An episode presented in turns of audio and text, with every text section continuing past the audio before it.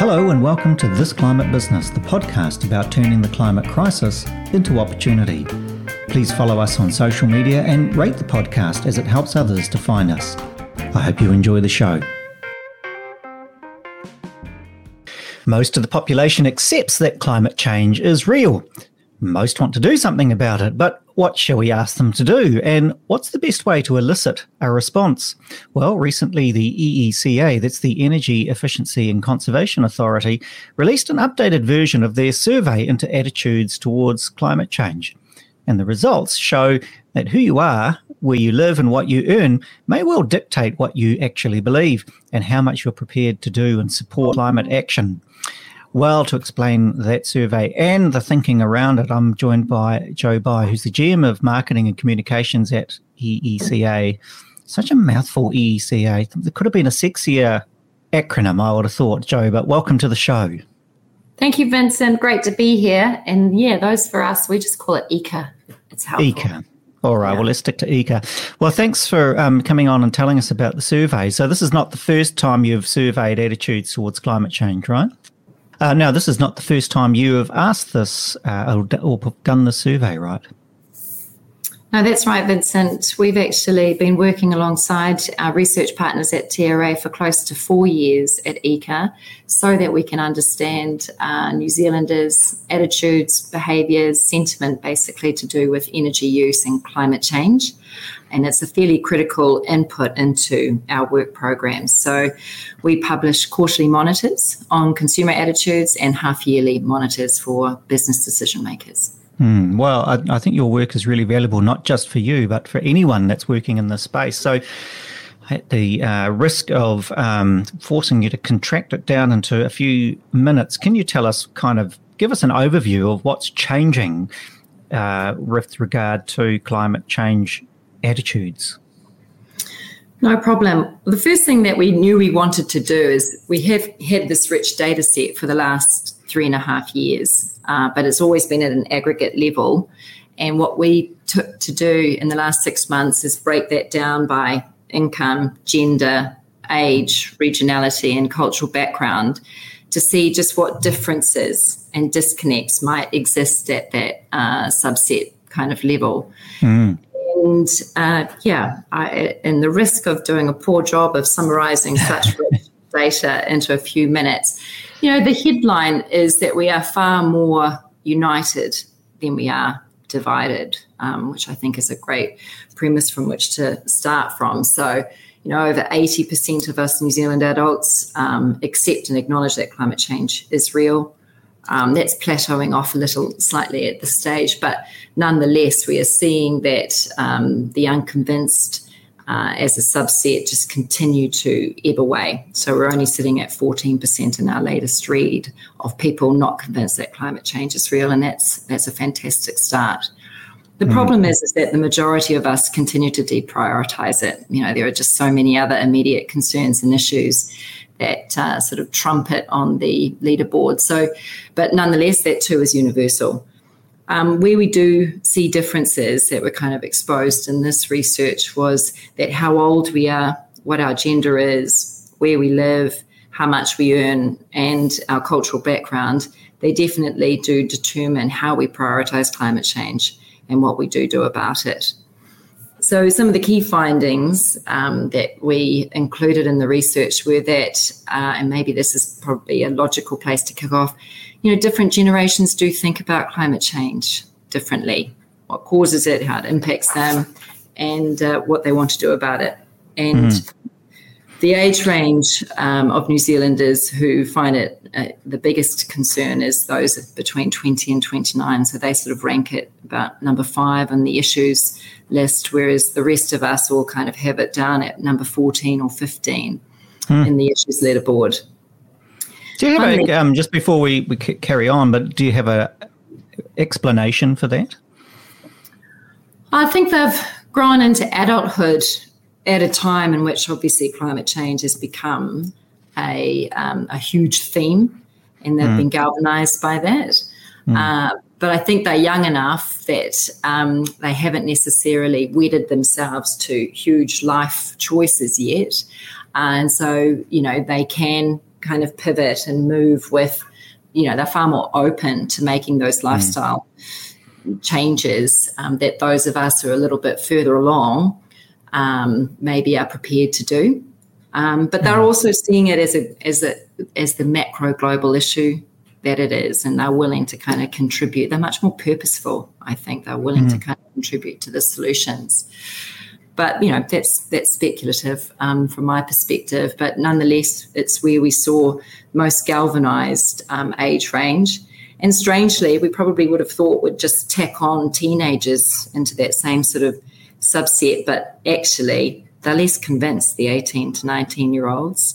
Um, in some respects, they're actually closer to the beliefs of their parents. And maybe that's actually logical as well. They're still in the nest. Um, and they need mm. more guidance as to what to think about this, you know, quite complex issue. And then the other um, interesting point that came out was in, in the last three years, the biggest shift that we've seen in age has been in those aged 50 plus. You know, so they've really stepped up. They've always been a laggard in terms of belief on climate change. And in the last few years, we've seen them go from 74% to 79%, um, acknowledging, accepting that it's real. So a significant step forward. And now we've hmm. got quite a lot of convergence in that belief space. So well done My, to the. well, well done, the uh, slightly aged. Uh, yeah. Is there a difference between men and women? My my sense is that men are more reluctant to accept the reality of yeah. climate change and then also to act.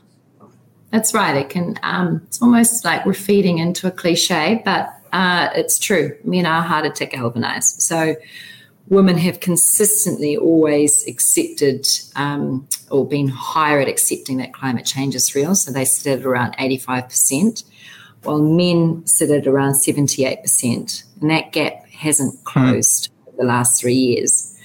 Um, and from that belief falls into um, similar uh, reluctance to then do anything about it. So uh, women are far more um, accepting that actually they need to make personal change.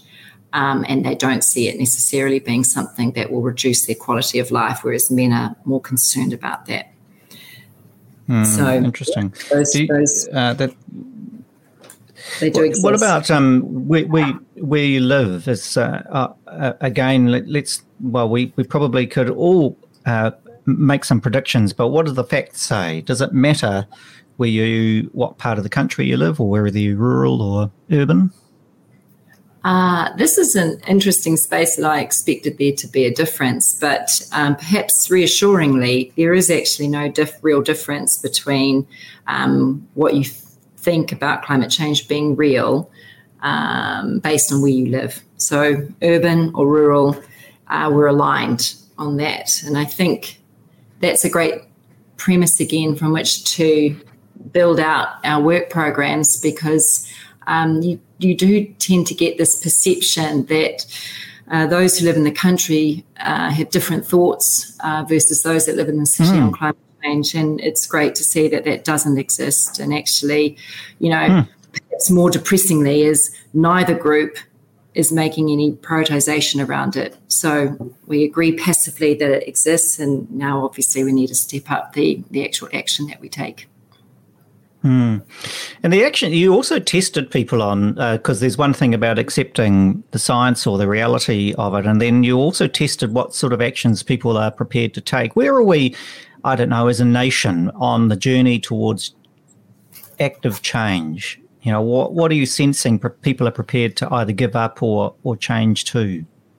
It's where the biggest gap lies, Vincent. So, if you know, if the majority of us accept and acknowledge that climate change is real, 82, 83% of New Zealand adults, only 22% of us, so one in five, are strongly in agreement to actually take some personal action and contribute to the solution. And that's hmm. that's that's the gap, right? Um, and that's the encouragement that we have to put out there to New Zealanders to get on board and, and to make those changes. So I'd say that that's where the focus has to be is to encourage more people to take up action um, to get on their journey, basically, with with climate change action. You, you had a um, a, sort of, I think you almost called it a journey or a series, a, a, a kind of series of steps that people were prepared to, to take in the presentation with uh, sort of kind of minor, you know, minor interventions like maybe shifting to fair trade coffee or organic this and that, you know, so that it's it's it's just really a small choice between black and white or, you know, something slightly more greenish. What is that journey, and have you found that as a marketer you're able to nudge people into kind of bigger decisions by using these micro decisions? Yeah, it's a great question, Vincent. And ultimately, that's exactly what we hope. That's the intention of the work that we do. So it almost acts like a funnel. And um, most marketers recognize the, the beauty of the, the consumer funnel. But the fact is, is that you start at, at, the top end of that funnel, which is all around trying to engage people, uh, drive awareness, make people um, sort of pique their curiosity just enough at the topic in general. And then you try and, and bring them down. And in a nutshell, action leads to more action.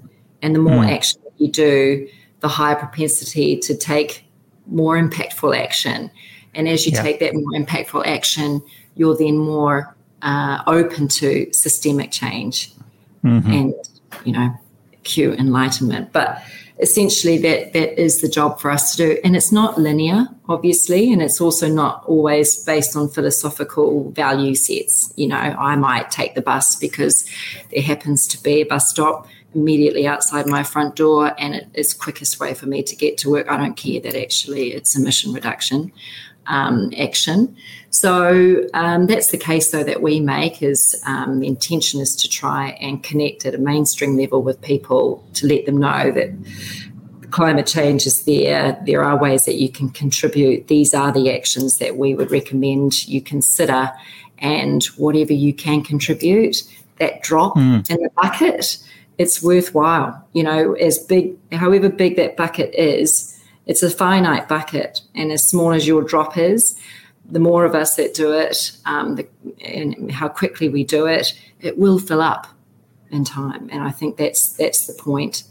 Uh, and a lot of what GenLess is about is trying to uh, empower people to realize that they actually can shape the future, that they can contribute, that you know mm. your actions aren't inconsequential, uh, and that those small incremental shifts that you make um, in your household they they matter. What are the early ones that get get you wins? You know, that start people on a journey. Yeah, I mean the typical first response that you get from anybody is that they recycle, and mm. sometimes we used to eye roll at that because as as much as that's an environmental um, has an environmental impact and is really critical for other factors, it's not the most direct carbon emission reducing action you can take. But we've come to recognize it's imp- it's critical as a gateway action. You know, mm. it's easy, it's light, it gets people into sort of thinking a bit more about sustainable living, uh, and it opens them up to to the kind of the topic. So that you know, people typically tend to start there. I was a recycling Viking um, when I didn't know more about actually how I used my car and how much of a contribution that would actually make to the planet. So you know, um, you know, there's there's benefits to why that's an important action. Doing things at home like um, swapping out your incandescent light bulbs for LEDs. You know, that's sort of a one-off switch. Hmm. Makes you feel really good once you do it. Uh, and you're done. But that is quite easy again. And then you start heading down the funnel. And of course, you know, one of the trickiest sections to do is uh, about how you reduce your transport emissions, which probably is your household's biggest proponent, right, of, mm. emissions, CO2 emissions. Mm. It's probably related to how many cars you might have sitting in the garage and how much distance you do in those cars, how frequently you use them in the week. Uh, and that's probably the area that we do try and focus some attention on, you know, make people aware actually, because that's the first thing. They don't even realize that transport is likely to be their biggest contribution to carbon mm. emissions. Hmm. Um, so getting them engaged in that fact alone, and then what are the different solutions that they could take? You know, are you mm. at a hmm. point where you might be researching uh, a different vehicle at this stage? Could you make it a more energy efficient one? Could you go full electric? If that's not yet on the cards, how about reducing your use of the car? How about trialing public transport? How about getting out and um, you know using your feet or um, going and test riding an, an, e-bike and seeing how that might work mm. for you in your lives? So lots of different options, not necessarily always the most convenient, and that's a job for us and alongside a lot of other you know um, service providers and, and agents out there to try and, and make it easier for people. I read some research a while ago about talking to different groups about climate change, and the test was do you use the same language talking to green, conservative, libertarian, sort of by political group? And it was quite interesting that the outcome was you actually have to change some of the language and the priorities, right? When you're talking with conservatives, for instance, uh, the words that resonated were around independence, security, uh, leadership, um, talking to um, you know Greens uh, uh, or Liberals. It was about biodiversity or about you know saving the planet and and so on. Ha- have you tested any of that kind of? I guess it's maybe it's political language or is it philosophical language about the way that you you phrase things, and even if you haven't tested them, maybe you know some of that literature, right? That's definitely what this research uh, is acting as you know a phased approach is designed to do. First step for us was just to understand what differences exist between those subsets. Absolutely, what we now need to do is to further understand how does that therefore impact the way that messaging is framed or the barriers that actually exist on some of those actions and how they're adopted. What yeah, how do we need to reframe it to suit different groups um, and what co-benefits mm. what we need to utilize you know for example mm. one of the biggest benefits um, stated benefits that people see with purchasing an ev is the lack of air pollution so perhaps what we need to start in, in including into our um, conversations and our messaging around um, adopting EVs is the co-benefit, the health co-benefits, and the reduction of air pollution that no doubt um, come as a um, you know a benefit to choosing EVs. So that's absolutely the direction of play that we'll go into now. Mm-hmm. Understand mm-hmm. what, what, how how do we need to frame um, in order to create the biggest motivation. Yeah, and that's so interesting. And as you've mm-hmm. as you're discovering, it's different for different segments of the population, right? There's not one rule that that um, suits. Uh, um, just as an anecdote, I mean, I started e-biking about five years ago, and Uh, it was a transformational moment for me. But my motivation into it was sort of a little bit green, but mostly it's because I'm stingy, and the yeah. idea of paying for parking and gas was just so annoying to me. Yeah. And of course, it, it you're absolutely right. It's a gateway experience.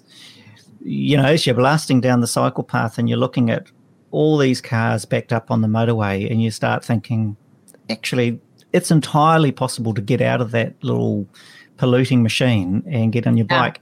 And and all those co-benefits you've just talked about. It's joyful. It's gets you fit. It is so much fun. Yeah, um, yeah. Riding an e- bike Yeah, I absolutely agree. Um, and you know, I, I chuckle at the fact that you know, just uh, under two years ago when I joined ECA, even though I came for the whole purpose of um, contributing to, to the solutions here, I still asked my CE um, whether I got a car park um, joining the team. I can't believe it. You know, he quizzically looked at me and said, Well, no, it's sort of not kind of the right behavior. And it's only until, though, that you have that forced um, reality, you know, no mm. car park made available, did it uh, enable me to really experiment and trial the other options, of which there's a smorgasbord when you when you live in the inner west of Auckland, as I think you do too, Vincent. But yeah. Um, and it just opened up, you know, a whole new channel. And yeah, I'm, I'm a big e- bike uh, fan as well. Uh, it just is so much fun. And then, of course, working from home has been good. The next step on from sort of this consumer action and addressing your own personal footprint is is probably starting to look at systemic change, right? Which then pushes mm. you into the political or into the activist area. Did your research identify, is there a group of people who have been activated politically by climate change? Do you have any sense of that? I guess we keep pretty focused to, to just the levers that ECA has as its disposal, you know, uh, regulation, yeah. co investment, motivation.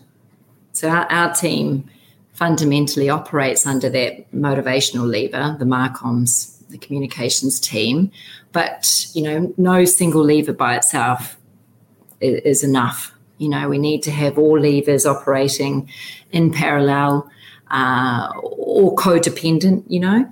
Um, and it's mm. just a matter of, of understanding the, the roadmap um, and which lever needs to be pulled at one time in order to kind of entice um, the right progress.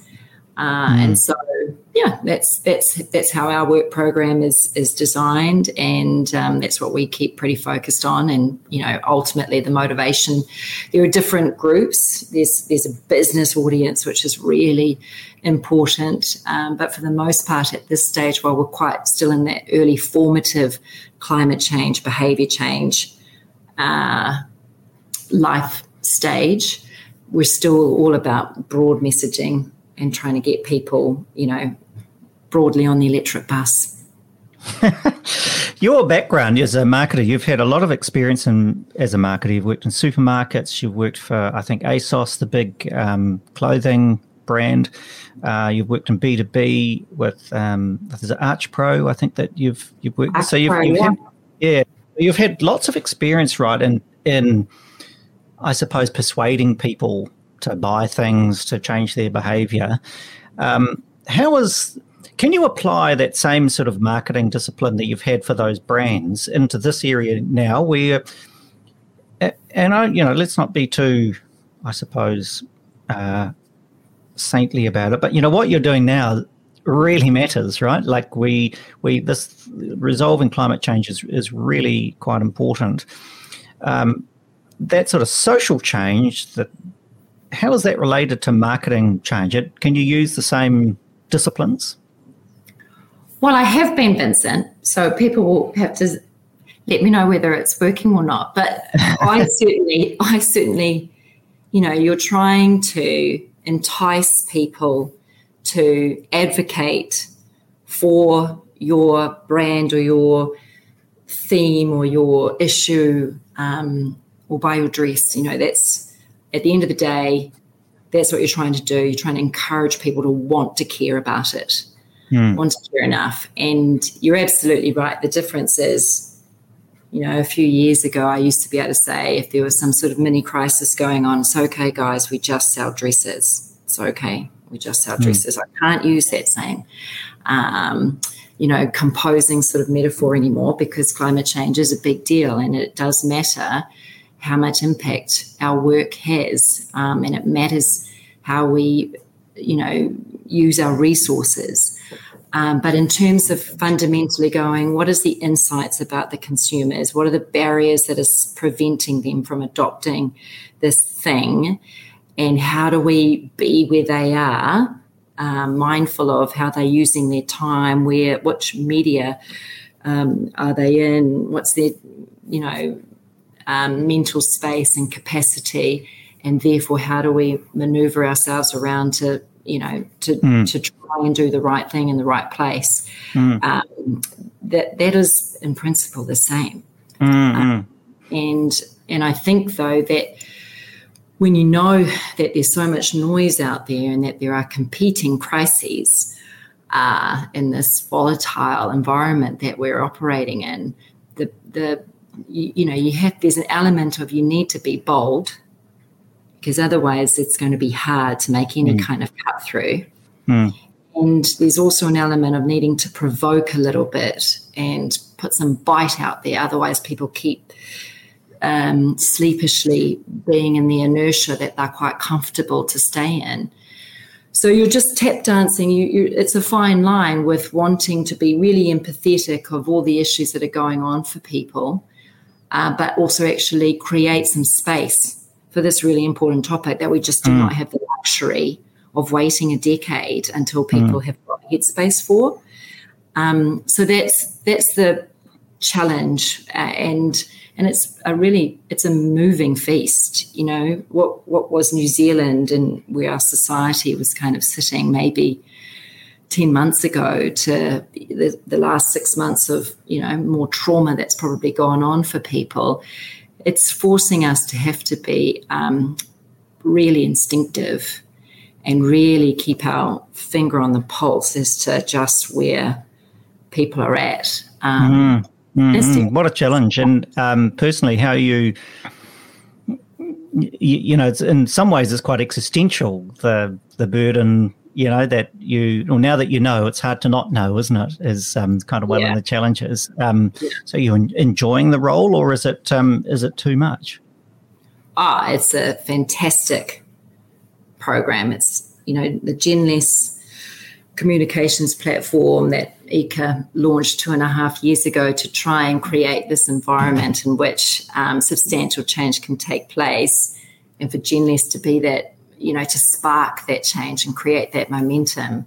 It's a huge privilege to be part of that program at a time in mm. which, you know, we're 20% of the way through a decade that is the most critical that mm. perhaps we've ever you know, seen on climate change. We're 20% of the way through. We have eight more years to get a significant transformation happening in our society. And uh, yeah, you carry the responsibility of it, but also um, there's a lot of wonderful stakeholders. There's a lot of momentum building out there. Quite frankly, um, you know, I'm sure a lot of my team as well would agree there's nowhere else would rather be than try and help, you know, bring on this change, bring on mm. this sector. Yeah, well, good for you. All right, well, tell us about Genless. I mean, we we see the ads a lot, and we, you know, we see it's it's a beautiful brand, and I I, I um. I think Nick Worthington, who was then at Colenso, was was deeply involved, he's been on the show, and he's a he's a friend of the show. Um, where is the campaign at? And um, yeah, give us a, a, summary where you've got to, and then we'd love to hear about where you're going. What's it going to look like in eight years' time when we're bathing in success? Yeah, that's the that's the beauty. Genless, it's an awesome platform for those that are not that familiar with it. It's designed to motivate and inspire New Zealanders to live more with less energy.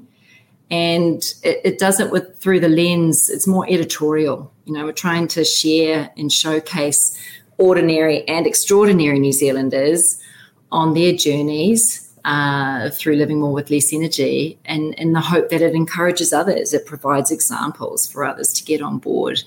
And that's because we also know that, you know, as much as the majority of pressure around climate change today is coming from society in inverted mm. commas, mm. actually where it needs to come from is friends and family. Uh, that's where the right amount of pressure should be applied because you tend to fall into line or, or um, you know, get peer pressured by your friends and family a whole lot better than you do at a mm. more macro level.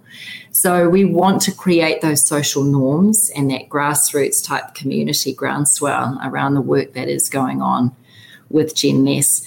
It's into its third campaign year, as I've kind of mentioned, uh, launching into this whole climate change space uh, exactly at the same time as a global health pandemic is um, not the challenge that you'd prefer, but that is the environment that we're in. And um, nonetheless, you know, we have to carry on. And we're really amazed at the brand in terms of its, you know, accelerating and awareness and growing really well. And it's resonating with people. I think mm, mm. one of the unofficial kind of markers of success is when you start receiving a lot more um, corporate organizations, businesses, and brands sort of wanting to mm.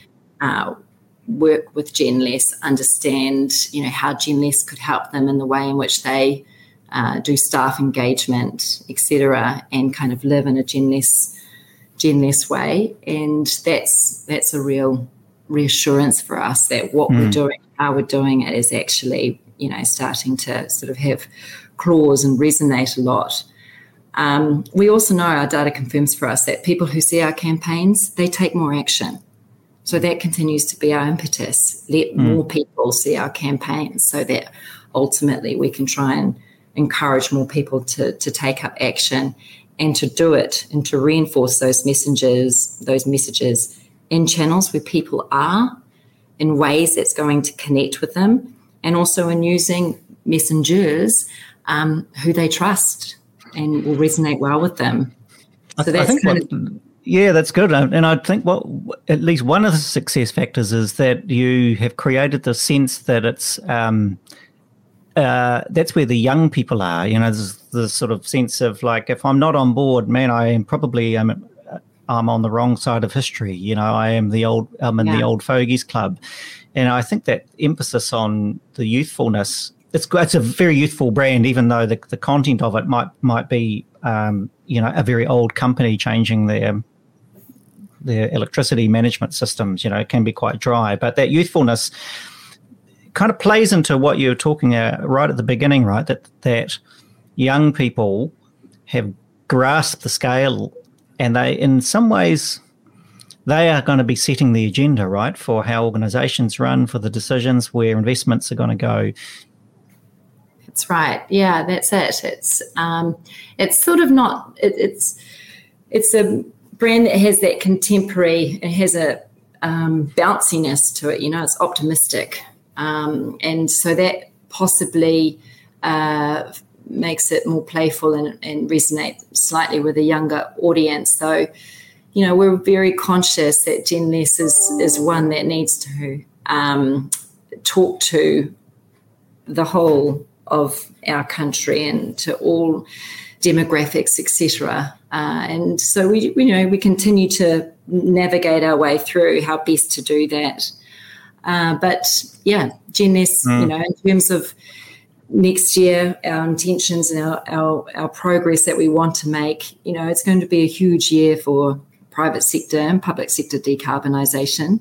You know, big mm. businesses are going to be making a lot of decisions around investment into getting off fossil fuels and um, and, and and and sharing those emissions reductions plans and we want to sit alongside them. So, for us, Gen Less, we want to encourage more demand uh, from consumers, um, play their part to actually want to buy from climate friendly businesses and organizations, demand mm. more transparency from the services and the brands and the businesses that they spend their hard earned dollars with, getting even more hard earned. So, you know that that will be for us over the next 12 months is how do we really ignite that um, conscious consumerism mm. uh, and almost act as the pincer this work that ECA is doing and supporting businesses to decarbonize how do we support that from a consumer lens and actually trying to drum up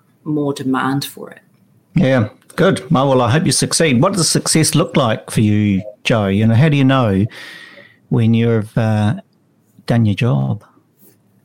Uh, well, ultimately, I think for all of us that work in this space, you know, we haven't done our job until, you know, we're at a net zero carbon, climate resilient Aotearoa in 2050. Uh, that's, that's got to be the, the vision for, for everybody who operates in this space. Nonetheless, that's quite lofty and uh, off into the ether. And so, yeah, we have, you know, measurement frameworks that help us step through the progress that Gen is making. Um, it really, you know, that, that's coming back to the research. That's where the, these monitors are crucial. They give us the litmus test for where mm. sentiment is at and where adoption of behavior is at. And there's no doubt about it, there is a lot of work to do to help encourage New Zealanders to want to demand more so that as and when those regulatory or legislative changes do come in, that, you know, we're all fully supportive of it and, and we're getting on the bus.